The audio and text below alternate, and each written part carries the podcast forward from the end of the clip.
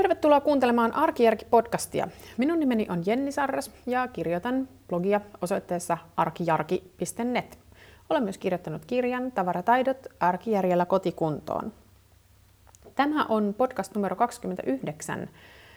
Ja tänään ajattelin tehdä vähän erilaisen podcastin siinä mielessä, että kerron täällä, ajattelin kertoa omasta niin kuin tavarahistoriastani tai tästä, niin kuin, että miten minusta tuli tällainen tavaroista ja järjestämisestä ja raivaamisesta blokkaava ihminen. Varmaan pitää aloittaa lapsuudesta. Täytyy sanoa, että mulla oli kyllä, mä olin kyllä tosi tavallinen lapsi ja meillä oli varsin tavallinen perhe ja tavallinen koti. Mä oon lukenut Mari Kondon, eli tämän KonMari-aatteen perustajan omasta lapsuudesta. Hän kertoo niissä kirjoissa, miten hän ihan pienestä saakka oli jo sellainen, että hän tykkäsi niin kuin, lukea kaikkea järjestämiseen liittyvää ja siivota ja järjestää huonetta. Ja sitten kun oma huone olisi järjestyksessä, niin sitten hän rupesi siivoa kaikkien muitakin huoneita. Ja mun täytyy sanoa, että tämän tyyppistä historiaa minulta ei kyllä löydy.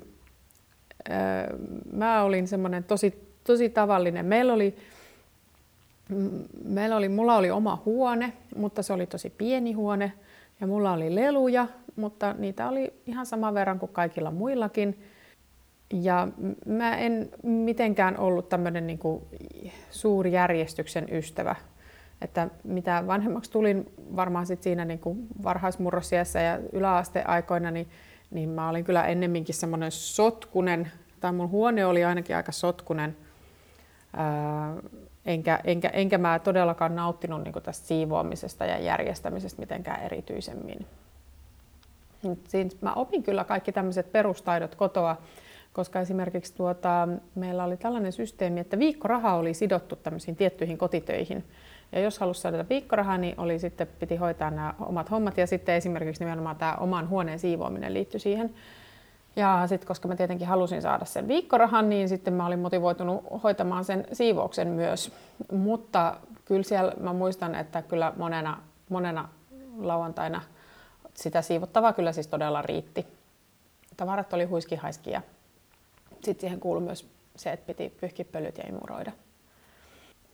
Mutta jos mä ajattelen niin nykyistä tilannetta täällä mun omassa kodissa, niin kyllä sillä lapsuuden kodilla varmaan sille on ollut vaikutusta, että semmoiset tietyt toimintatavat, että mä oon niin kuin, ehkä saanut niin kuin mallia siitä, että mä muistan, että meillä ei lapsuuden kodissa koskaan ollut niin kuin hirveän sotkusta. Et meillä oli aina semmoista perussiistiä. Ja nyt mä niin kuin aikuisena ymmärrän, että se johtui siitä, että vanhemmilla oli semmoiset selkeät päivittäiset rutiinit, jotka hoidettiin. Eli että kerran viikossa oli siivouspäivä ja, ja tavarat palautettiin sit, kun niitä oli käytetty, niin sinne, missä niiden paikka oli. Ja, ja kerran päivässä tiskattiin aina ruoan jälkeen ja näin. Eli et, ettei niinku ikinä silleen sitten päässyt kertymäänkään semmoisia hirveitä kaauksia. Mä en ainakaan kotona koskaan muista, että meillä olisi mitään hirveitä kaaosta ikinä ollut.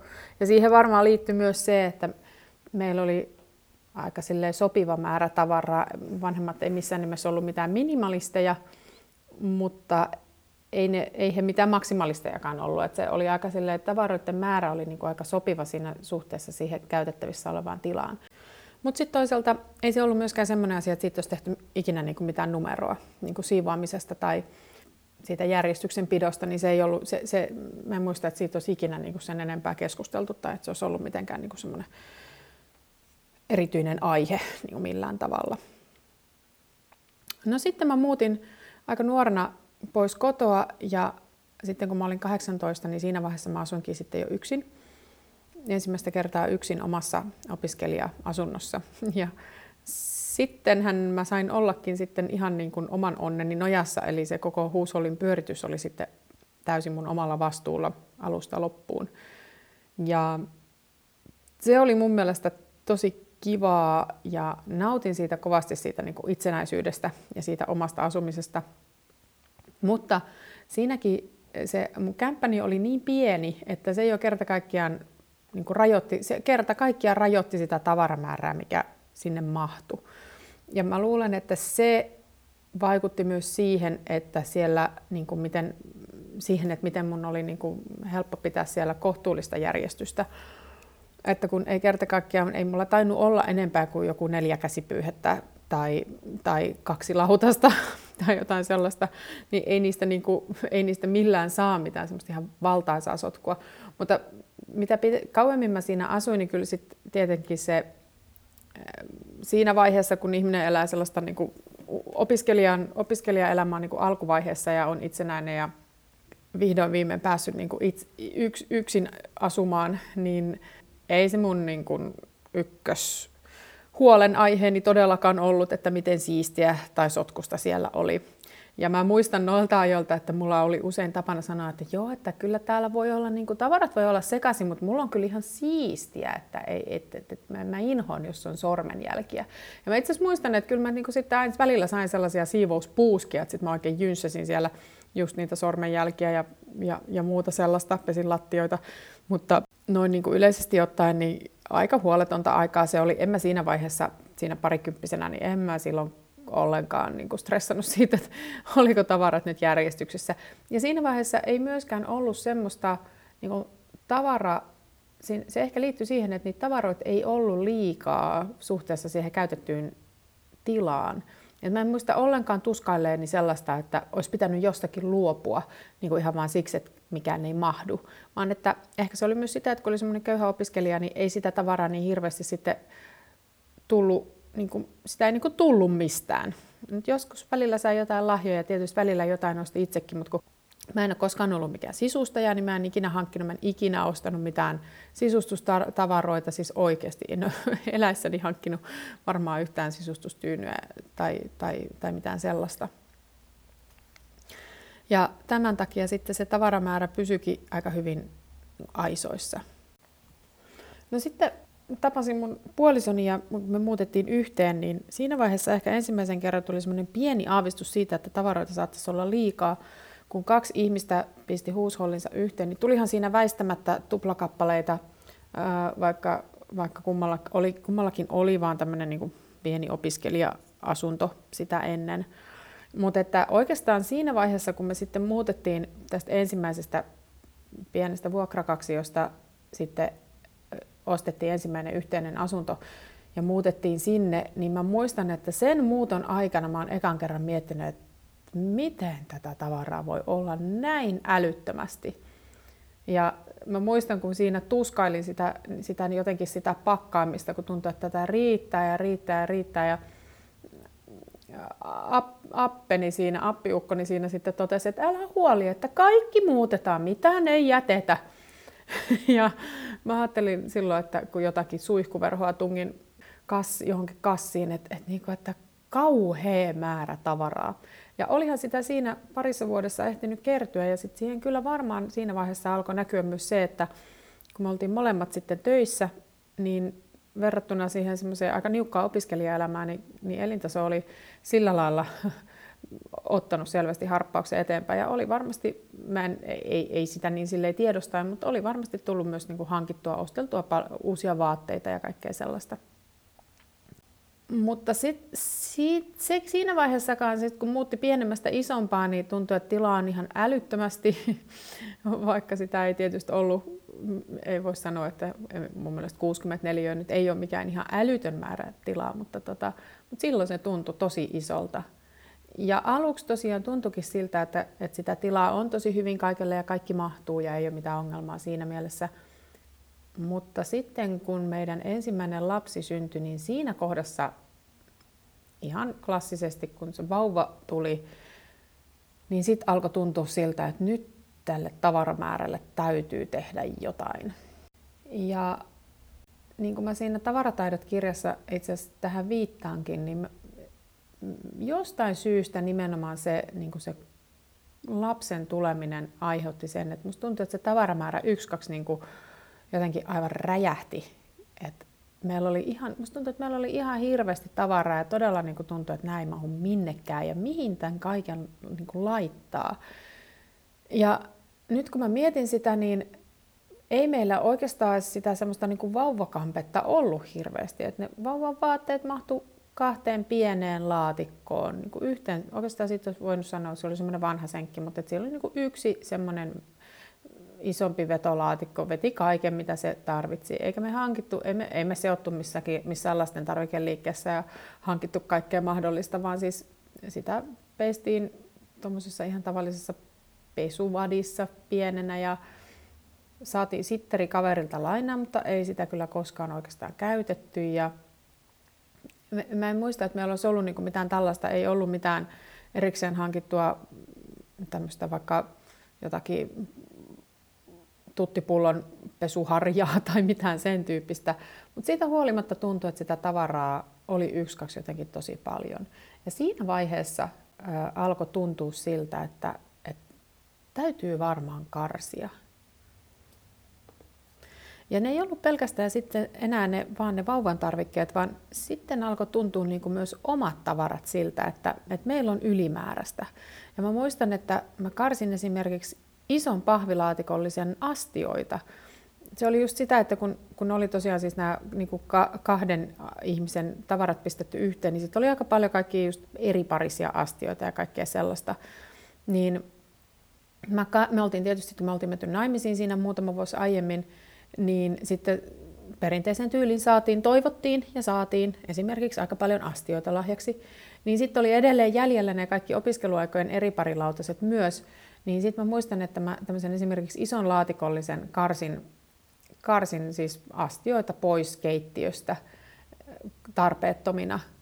Ja siinä vaiheessa alkoi tuntua myös siltä, että se vaatekaappi on niin kuin jotenkin ihan lähtenyt käsistä.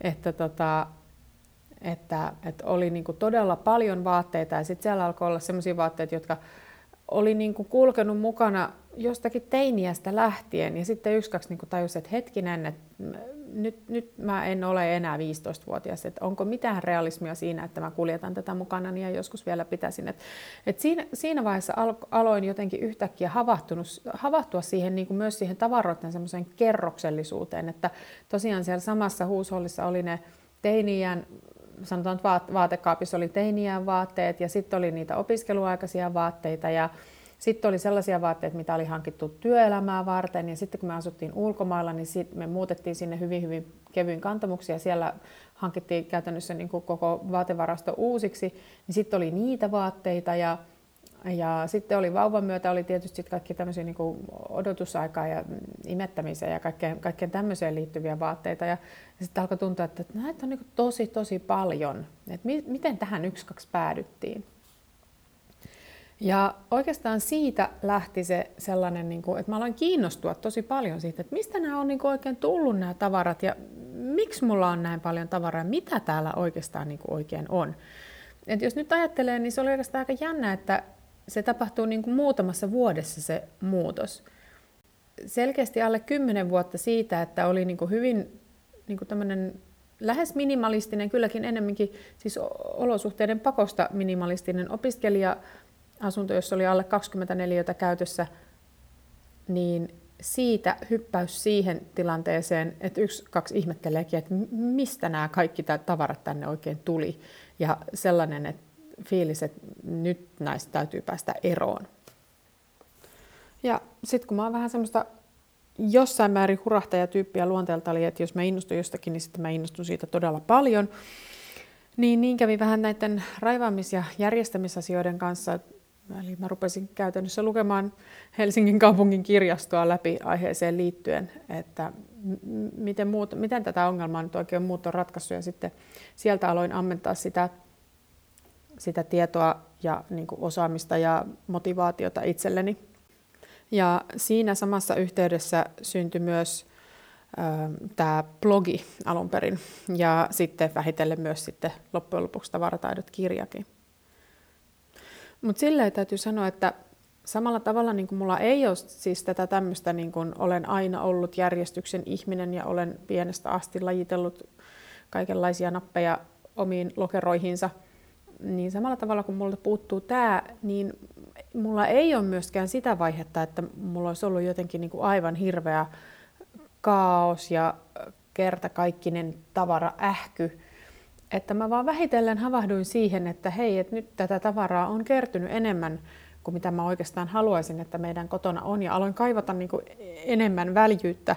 Mutta ei ole siis, kun mä tiedän myös näitä tarinoita, siis ainakin kun lukee tämmöisiä niin kuin, ä, amerikkalaisia no, amerikkalaiset rakastaa tämmöisiä tunteisiin meneviä tarinoita. Ja mä oon saanut tavarataidosta just sitä kritiikkiä, että, että muuten hyvä kirja, mutta se ei kauheasti vetoa tunteisiin. No joo, tunnustan, kun mulla ei ole sellaista itsellä tällaista niin kuin suurta muutostarinaa esimerkiksi siellä taustalla. Että tämä on niin kuin tullut sillä pikkuhiljaa tämä kiinnostus ja harrastuneisuus. Että ei voi sanoa niin, että mulla olisi ollut jossain vaiheessa semmoinen, että, että koti on aivan kuin pommin jäljiltä ja sitten yksi, kaksi koen valaistumisen ja sitten alan raivata ja siinä samalla niin kuin jotenkin elämä selkeytyy. Mulla ei ole myöskään tämmöistä ennen ja jälkeen kokemusta. Mutta tässä sitä nyt ollaan.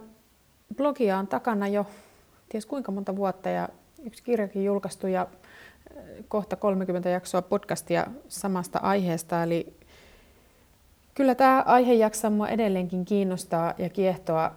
Ja kyllä mä oon oppinut tässä sen, sen että, että mä nautin siitä sellaisesta, on oppinut siis nauttimaan siitä sellaisesta järjestyksestä ja järjestyksen pitämisestä ja myös siitä semmoisesta karsimisesta. Kun mä tykkään selkeydestä, mä niin kuin tavoittelen sellaista selkeyttä aina kaikessa, niin välillä ihan pelkkä siivoaminen, mutta myös se semmoinen niin tavaroiden tavaroiden oikominen, siis se, sellainen niin kuin tavaroiden, että, että tavaroita on sopiva määrä ja ne on oikeassa paikassa ja ne tiedä mitä missäkin on, niin se tuo nimenomaan just sitä semmoista selkeyttä, mistä mä nautin. Mutta tämmöinen on siis tämä mun tavaratarina. Olisipa tosi kiva kuulla myös teidän tavaratarinoita, että vähän niin kuin sitä historiaa, että miten, milloin, milloin te olette kiinnostunut aiheesta ja huoma, oletteko te huomannut, että niin kuin esimerkiksi lapsuudella olisi vaikutusta siihen, että minkälainen, miten tavaroihin suhtautuu aikuisena? Jättäkää viestejä tuonne kommenttiboksiin, mä vastailen niihin kaikkiin. Tämmöisiä ajatuksia ja ideoita tällä kertaa ja ensi viikolla taas jotakin uutta. Moi moi!